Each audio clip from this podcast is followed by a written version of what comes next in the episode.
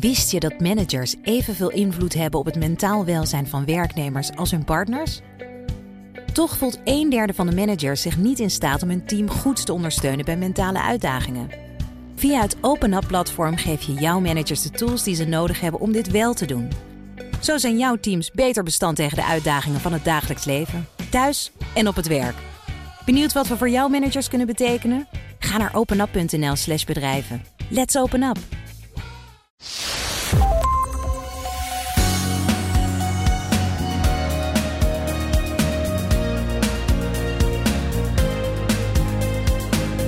Nederland verandert. En als Nederland verandert, dan wil ik weten hoe het werkt. Ik wil het zien, ik wil het begrijpen. Mijn naam is Maarten Bouwers en op de racefiets ontdek ik Nieuw Nederland. In deze fietstocht bezoek ik concrete oplossingen in de ruimtelijke ordening door heel het land. Vandaag fiets ik naar Natura 2000 gebied De Peel, ten oosten van Helmond op de grens van Brabant en Limburg. Van mijn fietstocht is ook een film gemaakt. De link staat uiteraard in de show notes en op de site van BNR. Wat is het hier mooi? De Peel is een hoogveengebied. Na het afsteken van het veen ontstond het natuurgebied. Een staatsbosbeheer wil het veengebied herstellen. Maar ja, veen zelf moet duizenden jaren aangroeien. Hoe reëel is dat? En rondom het Natura 2000 gebied zitten veel melkveebedrijven. Zij veroorzaken stikstofuitstoot, maar horen als families en met hun boerderijen ook bij het landschap en hebben vaak een centrale rol binnen de lokale gemeenschap. Moeten zij dan zomaar huis en haard verlaten als oplossing voor de stikstofcrisis? In de Peel wordt gewerkt met een gebiedsgerichte aanpak. Daarin staan boeren en natuurbeheerders niet tegenover elkaar, maar willen ze gezamenlijk tot een oplossing komen. Het klinkt misschien als een contradictio in terminus, boeren en natuurbeheerders die samen aan een oplossing werken, maar precies daarom fiets ik nu door de Peel. Een toekomst waarin agrarisch ondernemerschap en een vitale natuur hand in hand gaan, vraagt het nodige van alle betrokkenen. Slimme experimenten en een goede samenwerking tussen boeren, ondernemers, natuurbeheerders en beschermers, ambtenaren en bestuurders is noodzakelijk. Twijnstra Gudde begeleidt partijen hierin. Daarom zijn zij voor ons de samenwerkingspartner bij het maken van deze podcastserie.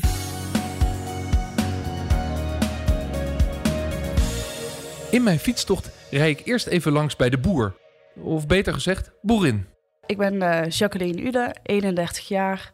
Uh, geboren en getogen hier in uh, Zuidoost-Brabant.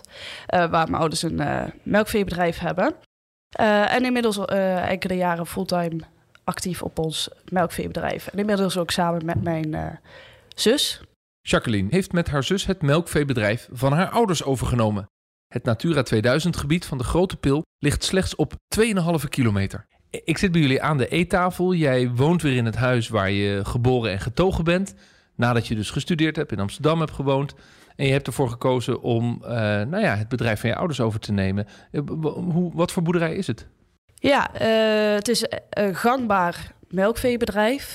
Ja, wij zitten vooral met die verouderde bedrijfsgebouwen. Dus het dat betekent dat wij ja, op afzienbare tijd echt goed na moeten denken van hoe geven wij die toekomst nou vorm. Ja, want wat voor onzekerheden heb je dan allemaal mee te maken? Waar, waar, waar loop jij tegenaan in? Nou ja, samen met je zus wil je het bedrijf vernieuwen. Je wil het bedrijf natuurlijk verjongen. Je wilt het bedrijf doorzetten. Maar daar komen allerlei onzekerheden op je af. Welke zijn dat? Ja, klopt. Nou, uh, heb je even? Ik heb de tijd. ja, uh, wij worden... Ja, wij moeten onze stallen emissiearm maken. En daar is best wel een discussie over. Dus uh, de duidelijkheid van wat, wat er nou precies moet gebeuren en of dat die 2024 echt gehandhaafd wordt, uh, ja, dat blijft een beetje een lastig verhaal. Dus dat maakt het ook moeilijk om te zeggen van, nou, uh, dat zetten we eens even vaart achter. Eigenlijk remt dat ook wat dat betreft het zetten van stappen. ja, daarbij ehm, de stikstofcrisis. Dus dat komt er dan overheen en heeft misschien nog wel meer vergaande consequenties. Uh, verder moeten wij toe naar een uh, grondgebonden melkveehouderij, wat ook inhoudt dat we meer eiwit van eigen land uh, moeten halen.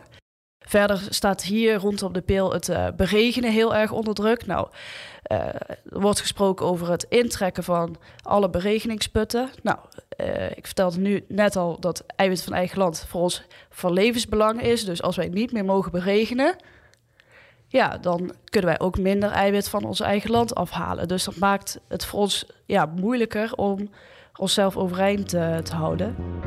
Er ligt een uitspraak van de Raad van State over het mogelijk intrekken van de beregeningsputten en de provincie moet iets met die uitspraak. Voor Jacqueline geeft dat onzekerheid. Jacqueline heeft werkelijk een waslijst met problemen. Ze zat tegenover me met een stapel papier om niets te vergeten op te noemen. Ze was ook gespannen voor het gesprek. Zij begrijpt dat de boeren de publieke opinie tegen kunnen krijgen.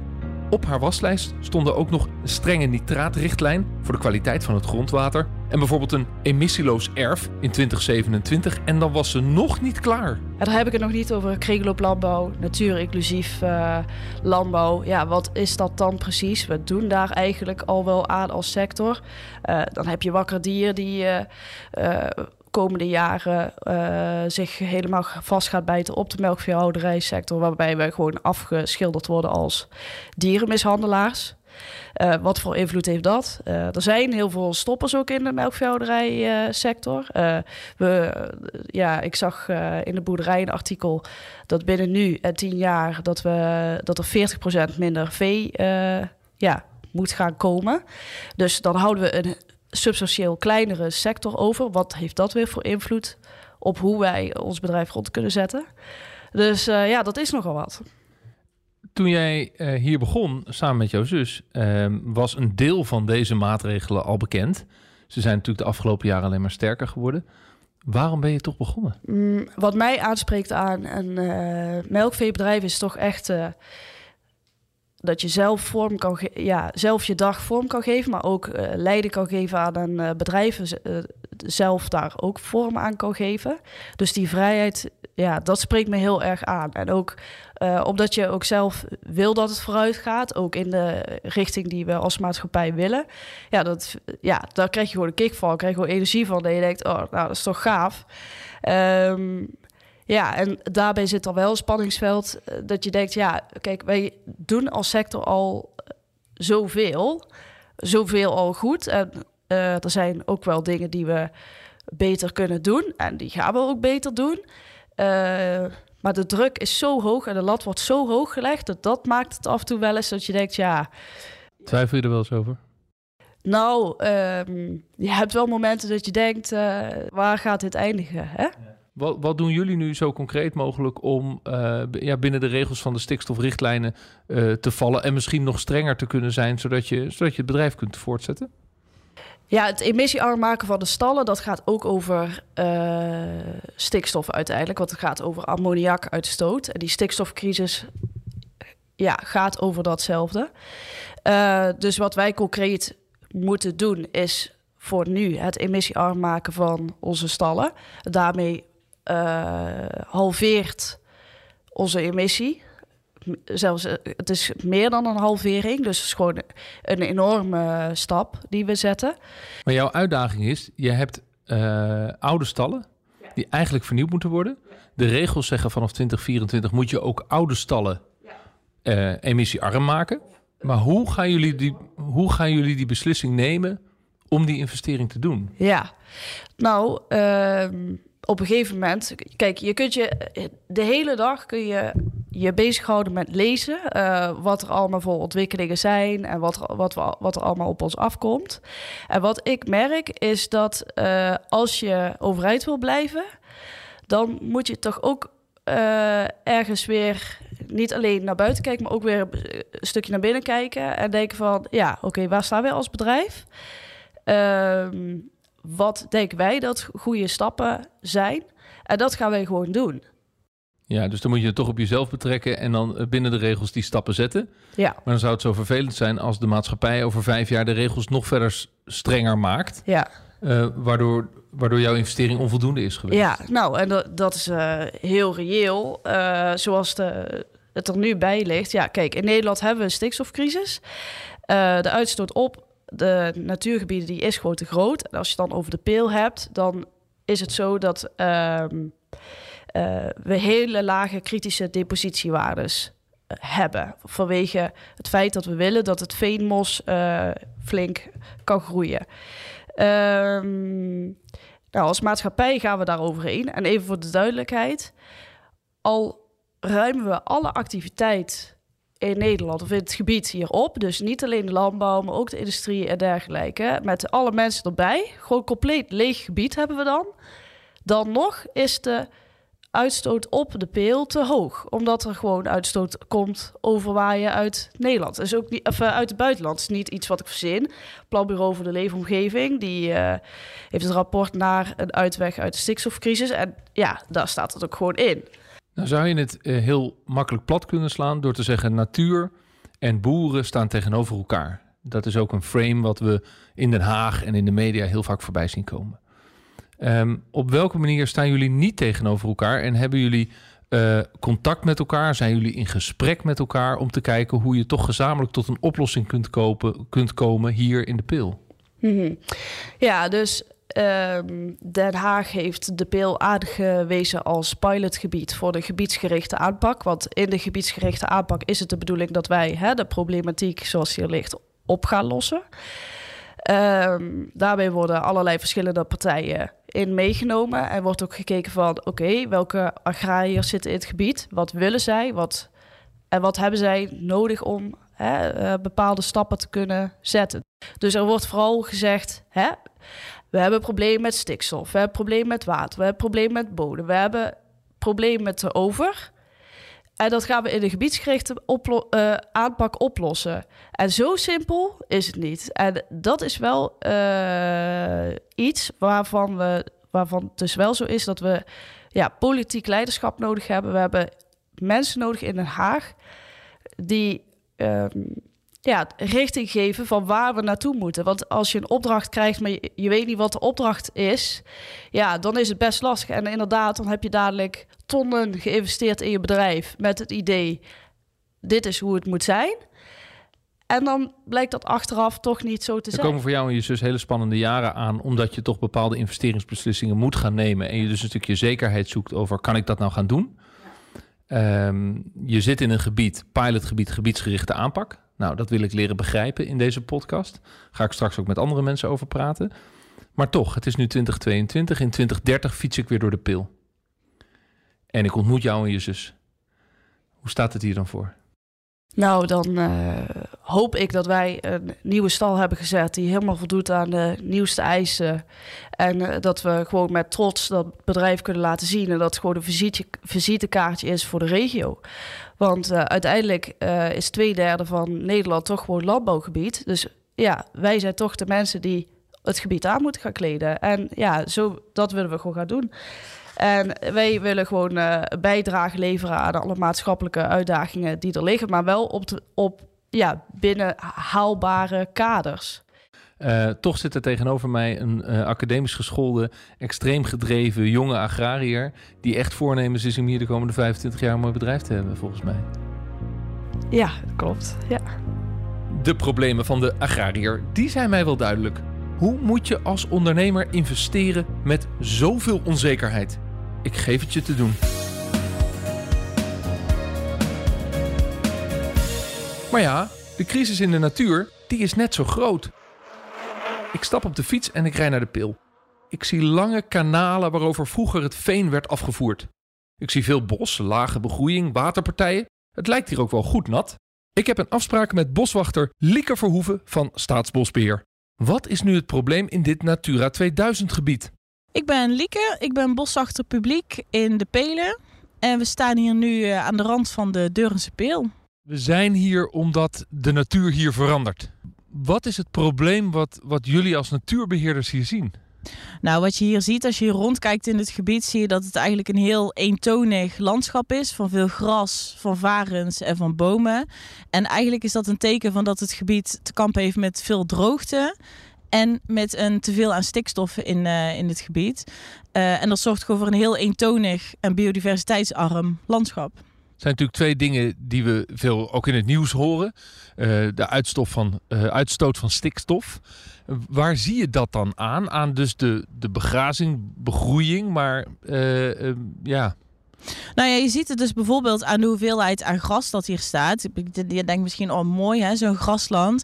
Maar je ziet ook dat het maar één soort is die hier heel erg domineert. En juist omdat het dus één soort is die heel erg dominant is in het landschap, heb je een heel eentonig en ja, saai landschap qua biodiversiteit. Het is best wel lastig, want, want ik fiets er doorheen. Ik fiets door Nederland heen en ik zie hoe prachtig het hier is. En ik denk, nou, uh, hartstikke mooi. Maar jij ziet heel iets anders. Nou ja, het is, het is heel mooi voor het oog. Maar als je dus wat beter kijkt, zie je dus eigenlijk dat dit gewoon een systeem is wat uit balans is. Een hoogveensysteem, zoals het duizenden jaren geleden was, is een moeras van kilometers lang. Het was gewoon een super onbegaanbaar en drassig gebied zonder bomen. En door de menselijke ingrepen in de loop van de tijd, dus bijvoorbeeld door het uh, turfsteken, is het gebied ontwaterd en ontgonnen. De grond is eruit gehaald, het veen. Uh, is er eigenlijk een systeem overgebleven wat helemaal uit balans is. En ja, daar, daar moeten we iets doen, anders gaat het verloren. Maar we gaan niet terug uh, naar dat oude systeem van duizenden jaren geleden. Nee, dat is ook echt absoluut niet de bedoeling. En dat, dat is ook niet haalbaar. Ik bedoel, wat er nu over is, is echt een super klein postzegeltje van, van wat het vroeger ooit was. Maar dat wil niet zeggen dat wat er nog is, dat dat niet waardevol is. En dat het niet het beschermen waard is. En dat wordt dus... Ehm, uh, in gevaar gebracht door de stikstof en de droogte. Hoe, waar zie je die droogte dan aan? Nou ja, de droogte zie je onder andere aan uh, de hoeveelheid bomen die hier staat. Uh, we staan hier dus op de meeste stukken is nog best wel een laagje veen aanwezig. Van op sommige plekken 1 tot 2 meter veen. wat dus hè, duizenden jaren oud is. en die bomen die kunnen hier groeien omdat de bodem op een gegeven moment droog is komen te staan. Doordat het dus is ontwaterd in de tijd van de turfstekers bijvoorbeeld. die veenbodem is heel erg vruchtbare, voedselrijke grond als het droog komt te liggen. Um, en dan krijgen die bomen dus een kans om te groeien. En vervolgens, omdat ze dus groeien en water uit de grond halen, wordt de bodem nog droger. Dus zo, ja, uiteindelijk als ze dus niks doen, groeit het helemaal dicht. En ja, is dat hele hoogveensysteem dus ja, eigenlijk verloren. Het is een beetje een vicieuze cirkel eigenlijk. Eigenlijk wel, ja. ja. Wat doen jullie zelf al om het gebied te beschermen? Nou, er zijn verschillende uh, maatregelen die we kunnen treffen om dus het water beter vast te kunnen houden. Uh, je moet het hoogveensysteem eigenlijk zien als een soort van badkuip. Het is een, ja, een, een plek waar het water, het, het is afhankelijk van regenwater, dus het is voedselarm uh, en een beetje zuur van karakter. Uh, en al het regenwater dat er valt, willen we zo lang mogelijk behouden uh, blijven in het gebied. Um, zodat dat hoogveen gewoon een stabiel waterpeil kan houden. En dus dat moerassige karakter weer terugkrijgt. Dus dingen die we doen zijn onder andere de watergangen die in het gebied zijn gegraven. Om die ondieper te maken of helemaal dicht te schuiven. Uh, we leggen kades aan aan de rand van het gebied om te zorgen dat het water zo lang mogelijk vastgehouden wordt. En ja, dat dus een stabiel waterpeil uh, behaald kan worden. Ja, je hebt ons meegenomen naar een plekje uh, hier in het gebied waarvan jij zegt dat is kenmerkend voor wat hier gebeurt.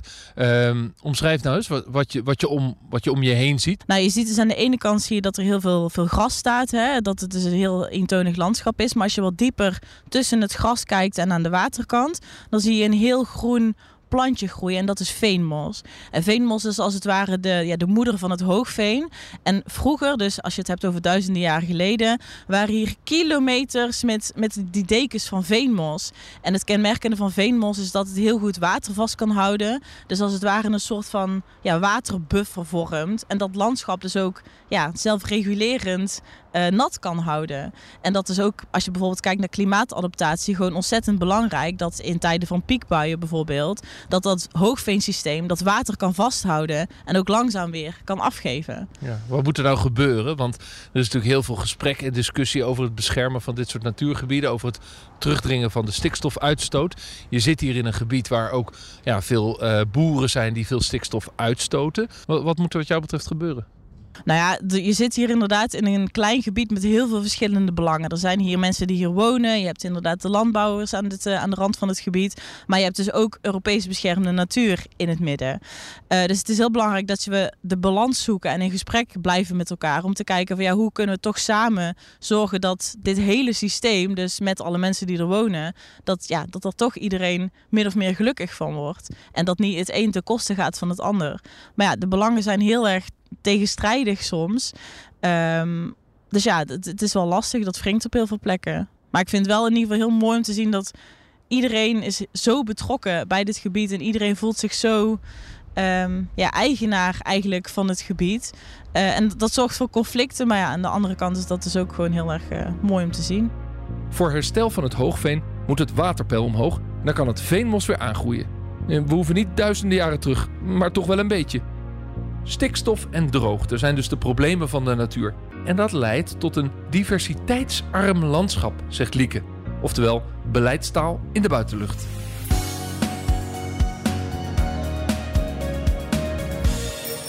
Ik fiets verder, het natuurgebied weer uit, naar de gemeente Asten. Alle ambtenaren zijn al naar huis, het is vrijdagmiddag, maar de wethouder maakt gelukkig even tijd voor me. John Bankers, wethouder ruimtelijk domein in de gemeente Asten. Net als bij Jacqueline zie ik veel aantekeningen voor hem op tafel liggen. Hij spreekt ook namens de gemeente Deurne en ook de provincie is op de hoogte van onze afspraak. Uitdagingen zijn heel divers. Um, het is eigenlijk een stapeling van vraagstukken op elkaar. We hebben te maken met een landbouw die in transformatie is. Steeds meer stoppende bedrijven als gevolg van geen bedrijfsopvolging, de regeldruk die als te zwaar wordt ervaren. We hebben te maken met natuur- en milieuvraagstukken. Denk daarbij aan stikstof, die landelijk natuurlijk nu uh, heel prominent is. Maar ook met water- en bodemvraagstukken, klimaat en energie. Het is ook een zoekgebied in de regionale energiestrategie geweest. Dus kunnen we daar grootschalige energieopwek laten plaatsvinden. Um, maar voor ons als gemeente is ook de beleefbaarheid en de leefbaarheid in het gebied van belang. En wat bedoelen wij daarmee? Um, op het moment dat daar zaken veranderen um, en er zou bijvoorbeeld leegstand komen van boerderijen en van stallen, dan doet dat ook iets met de leefbaarheid in dat gebied en de veiligheid en de kans op ondermijning. Dus wij willen ook dat dat gebied mooi en aantrekkelijk blijft voor de mensen die er nu wonen, de bedrijven die er nu zitten. Wat je eigenlijk doet is, je stapelt die vraagstukken en die zie je hier als lokaal bestuur. Uh, maar uh, delen van dat vraagstuk, namelijk stikstof of uh, te veel koeien, worden in, laten we zeggen, de voorpagina van de kranten altijd platgeslagen. Wat, wat betekent dat voor de mensen hier in het gebied dat er bijvoorbeeld in Den Haag heel enkelvoudig naar gekeken lijkt te worden? Ik denk dat dat vooral heel veel vertrouwen wegneemt. Um, het is ook um, bezijden de waarheid. Haagse retoriek als stikstof bestaat niet of um, de veestapel moet gehalveerd worden. Dat soort frasen laat zien hoe weinig kennis je hebt van het gebied, maar ook de gevoelens die in het gebied het leven. En, dus uh, heeft Den Haag ook uh, jullie aangewezen als gebied waar gebiedsgericht gewerkt kan worden. Ook een beetje als, als pilot of ontdekking. Nou, jullie willen dat zelf ook graag. Uh, hoe, ziet dat eruit wat jou betreft? Hoe zou je dat omschrijven? Provinciaal hebben wij de gebiedsgerichte aanpak. Op verschillende plekken in de provincie Noord-Brabant wordt er in gebieden gekeken naar, uh, ja, naar, naar, kwetsbare natuurgebieden en naar de vraagstukken die in dat gebied leven. De Peel is daar één van. Um, en dat pakken wij dus op met alle partijen. En dat is denk ik ook wel echt de oplossing. Want iedere overheid heeft zijn of haar eigen bevoegdheden. Um, en uh, Staatsbosbeheer uh, is een belangrijke partner. En de ZLTO, de Belangenvereniging van Agrariërs ook. Nou, wat het mooie is in die gebiedsgerichte aanpak... is dat wij met de provincie Noord-Brabant... het waterschap AMA's, de gemeente Deurne en Asten... waar de peel uh, in ligt... Um, de ZLTO en Staatsbosbeheer om tafel zitten. En wij maken nu ook de slag naar de Limburgse gemeenten en de Limburgse overheden. Want natuurgebied De Peel ligt in twee provincies. Dat maakt het nog eens complexer. Maar willen wij dit oplossen, dan hebben we elkaar allemaal nodig. Dus wat we nu doen is samen om tafel zitten en eigenlijk al die stapeling van die vraagstukken die ik eerder noemde, uh, bekijken van hoe kunnen we daar samen vorm aan geven dat dingen naast elkaar kunnen Maar neem me dan eens mee, wat gebeurt daar dan? Dan zit je samen om tafel. Nou, we zitten nu ook in een uh, wat ruime vergaderzaal hier op het gemeentehuis.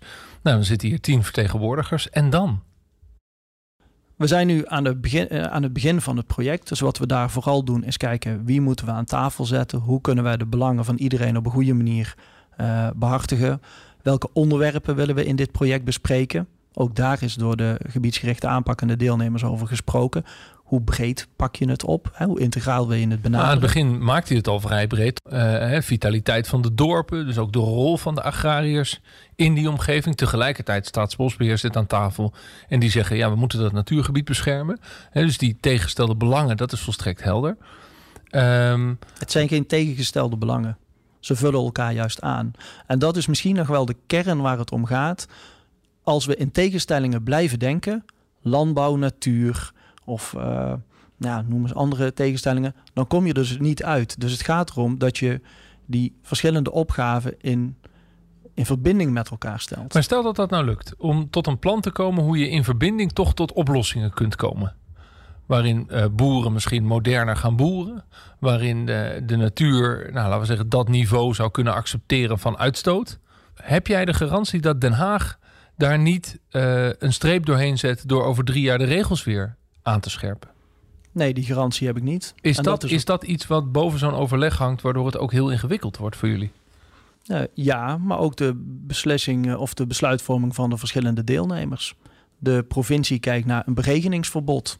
Uh, voor beregening, uh, want de Peel is een kwetsbaar natuurgebied, juist ook omdat het hoog water moet hebben.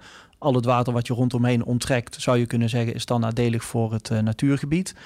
Ehm, besluitvorming op het provinciehuis kan heel bepalend zijn voor het draagvlak van zo'n gebiedsgerichte aanpak. Maar de provincie zit toch aan tafel? Die zit aan tafel, maar die hebben ook hun eigen wet en regelgeving en juridische procedures. Um, dus dat zijn zaken die we onderling ook bespreken. Nou, staat er in de richtlijnen voor de stikstofdepositie uh, in de peel. En dat, dat uh, gaf Jacqueline aan in een rapport van het PBL. Dat eigenlijk die depositie zo laag moet worden. Dat al zouden we alle boeren weghalen, dan is het alsnog niet te doen. Uh, dus een soort van onmogelijke opdracht. Moeten dan dit soort scherpe eisen, wat jou betreft, ook van tafel als je een vertrekpunt hebt in zo'n gebiedsgerichte aanpak? Kijk, die gebiedsgerichte aanpak gaat niet over de waarden en de, regel, de wetgeving die men in Den Haag gaat, gaat, waar Den Haag over gaat besluiten. Maar wat uh, Jacqueline Ule heeft gezegd klopt. Uit die onderzoeken van PBL blijkt dat inderdaad. Dat heeft alles te maken met de stikstof die zeg maar, vanuit Duitsland hier naartoe komt gewaaid. Um, dat maakt ook dat Den Haag een verantwoordelijkheid heeft om met ons naar oplossingen te kijken. En niet vanuit Den Haag voor heel Nederland te beslissen wat goed is voor het Nederlandse volk. Um, want overal, ieder gebied heeft zijn eigen dynamiek. Uh, en kom met ons praten over hoe kunnen wij de peel op een goede manier vormgeven. Het beregeningsdossier is tekenend voor hoe uitdagend deze gebiedsgerichte aanpak is.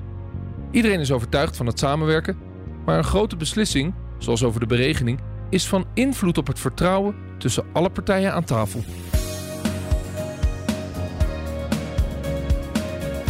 Ik fiets terug naar de pil, want ik wil weten hoe die gebiedsgerichte aanpak in de praktijk werkt.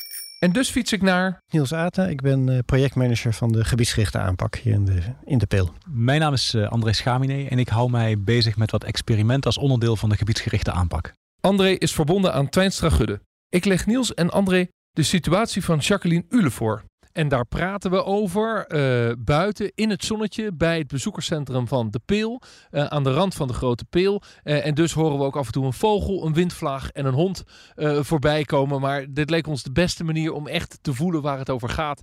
En wat die uitdagingen dan zijn. André, jij zegt ik ben wij doen experimenten. Daar, daar denk ik over mee. Daar ben ik actief in. Als onderdeel van die gebiedsgerichte aanpak. Wat, wat voor experimenten moet ik dan aan denken? Die experimenten die gaan over de belangrijkste onzekerheden die mensen hebben bij de toekomst. Dus we proberen dingen te doen waarmee we de toekomst een beetje leren kennen. En als je hier kijkt, eh, gaat het over een aantal, zaken. Maar een van de dingen die mensen echt bezighoudt is... als ik op een andere manier ga ondernemen, bijvoorbeeld met meer natuur inclusief...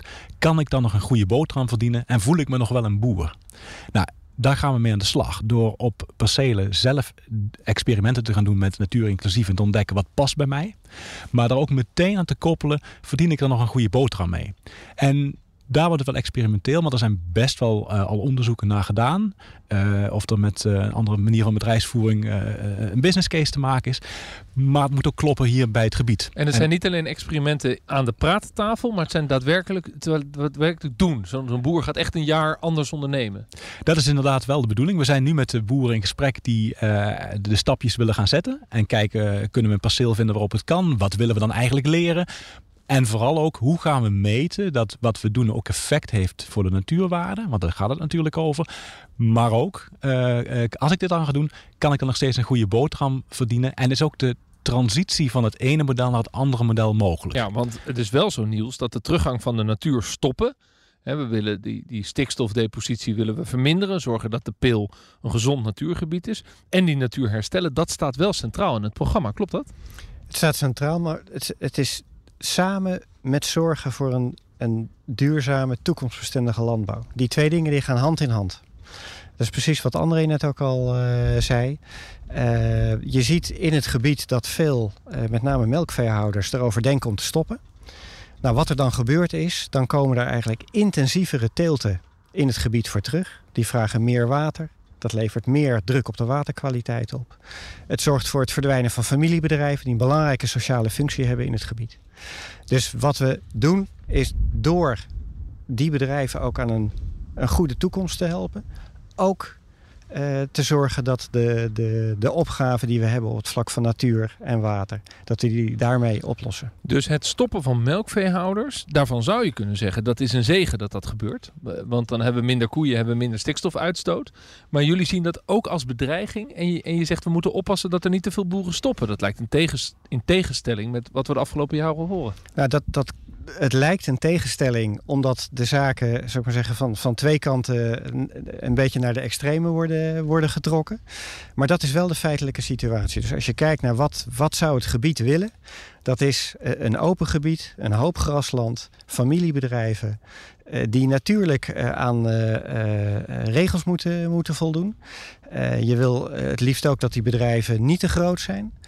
Maar het is wel waar het bedrijf, eh, sorry, waar het gebied echt uh, het beste mee, eh, mee gediend is. Ja. En nou is het spanningsveld, wat Jacqueline mij ook heeft uitgelegd, is uh, zij wil graag investeren in het bedrijf. Dus zij wil blijven als melkveehouder. en tegelijkertijd zijn er heel veel regels vanuit Europa, vanuit de provincie en vanuit Den Haag die worden opgelegd, waar heel veel onzekerheid omheen hangt. En dus kan zij die investering niet doen. Gaat die gebiedsgerichte aanpak hier in de pil haar helpen om meer houvast te krijgen in dat ze wel kan investeren voor een lange termijn? Dat is, dat is precies wat we, wat we willen. We kunnen dat op een paar manieren doen. Een van de grote uitdagingen is eh, om te weten hoe gaat het gebied er met name vanuit het, uh, het waterbeheer nou precies uitzien. Want er is water nodig, meer water voor de natuur, maar ook voor eh, de, de ondernemers. Want met de verdroging, we hebben de afgelopen jaren veel droge jaren gehad, zie je dat ook die, eh, die boerenbedrijven steeds vaker uh, water nodig hebben, moeten beregenen bijvoorbeeld. En ehm, iedereen vraagt eigenlijk duidelijkheid over hoe gaat het er nou qua waterbeheer uitzien hier in het gebied. Ja, maar dan helpt het niet als de provinciale politiek vervolgens een beregeningsverbod erdoor uh, zou drukken. Uh, want daar is Jacqueline dan heel boos over. En dat helpt natuurlijk niet als je in een gelijkwaardige positie wil samenwerken in gebiedsgerichte aanpak. De, uh, de besluitvorming over die beregening, dat is een zaak van de provincies, dat klopt. Vanuit de gebiedsgerichte aanpak zeggen wij wij denken dat we in de komende twee jaar tot een goed beeld met elkaar kunnen komen hoe je optimaal de waterbeschikbaarheid voor zowel de natuur als de agrarische ondernemers kan krijgen. Maar als je dus wij vragen eigenlijk tijd daarvoor. Maar als je de komende twee jaar daaraan wil werken, dan vraag je dus die tijd en dan zeg je dus tegen de provinciepartner aan tafel: laat dat politieke proces even rusten. Wij hebben uh, gevraagd uh, naar de provincie om ook met die bril uh, naar dat besluit te kijken. Maar het is aan de provincies om dat besluit te nemen. En ze hebben dat nog niet gedaan. Dat gaat nog gebeuren. Dus we wachten op dat punt wachten we dat af. En wanneer verwacht je een concreet resultaat? Nou, wij hebben gezegd dat we eind 2023... dat we dan met een plan voor het gebied uh, er zijn. Uh, en daar hoort dan ook bij... hoe gaan we nou die verandering in het gebied... ook voor de bedrijven zelf uh, voor elkaar krijgen. Het is heel simpel. Laat dit proces twee jaar met rust. Hoe minder politiek gekakeel hoe groter de kans van slagen van de gebiedsgerichte aanpak.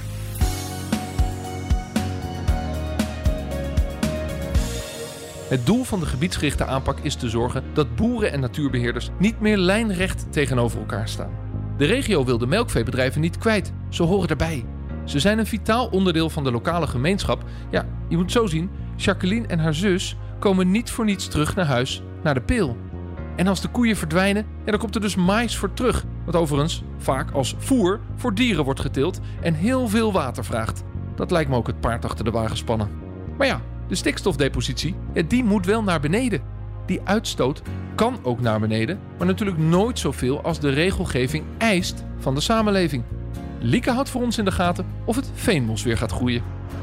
Ik fiets verder door Nieuw Nederland en wens alle partijen in de pil heel veel succes, want hier wordt echt de basis gelegd voor dialoog en dus een oplossing tussen de boeren, de overheid en de mensen zoals ik die genieten van de koeien en de pil. Zeker op de fiets. De volgende aflevering fiets ik naar Zutphen. Hier wordt een waterstoffabriek gebouwd voor de zware industrie, het OV en de verduurzaming van de binnenstad van Hansestad Zutphen. Een uniek project in Nederland. Vergeet niet de video van mijn fietstocht door de pil te bekijken. De link staat in de show notes en op de site van BNR en natuurlijk onze partner Twijnstra Gudde. Mijn naam is Maarten Bouwhuis. Bedankt voor het luisteren. Tot de volgende dag.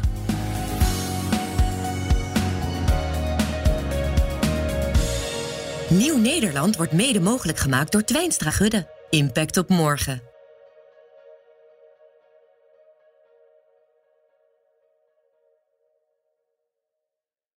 Wist je dat 35% van het totale verzuim op het werk komt door uitdagingen rondom mentaal welzijn?